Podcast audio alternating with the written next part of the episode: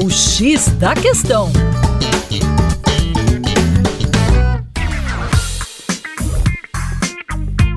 Olá, ouvinte! Meu nome é Vitor Augusto, professor de Geografia e Atualidades do Coletivo Terra Negra e hoje nosso papo é sobre agricultura familiar e a subalimentação da população.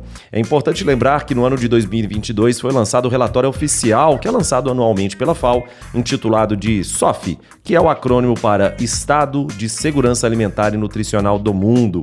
E os números revelaram dados muito alarmantes em que mais de 60 milhões de brasileiros enfrentavam algum grau de insegurança alimentar, e desse total, mais de 15 milhões passavam por insegurança alimentar grave.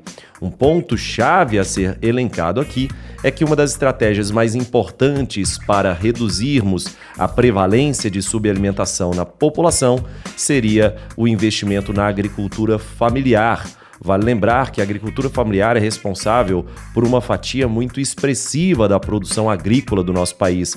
E, inclusive, pensando também na agropecuária. Com relação à produção pecuária, a agricultura familiar é responsável por 31% do número de cabeça de bovinos, de acordo com o censo agropecuário do ano de 2016-2017, a despeito do que se acredita em termos populares de que a pecuária bovina só é associada à agricultura de larga escala de grandes produções nacionais. Além disso, a agricultura familiar seria responsável por 45% da produção de aves, 51% da produção de suínos, e 70% da produção de caprinos, além de 64% da produção de leite. Ou seja, é fundamental que valorizemos a agricultura familiar para reduzir a prevalência de subalimentação na população. E para isso, a agricultura familiar precisa de crédito e precisa de suporte do Estado brasileiro.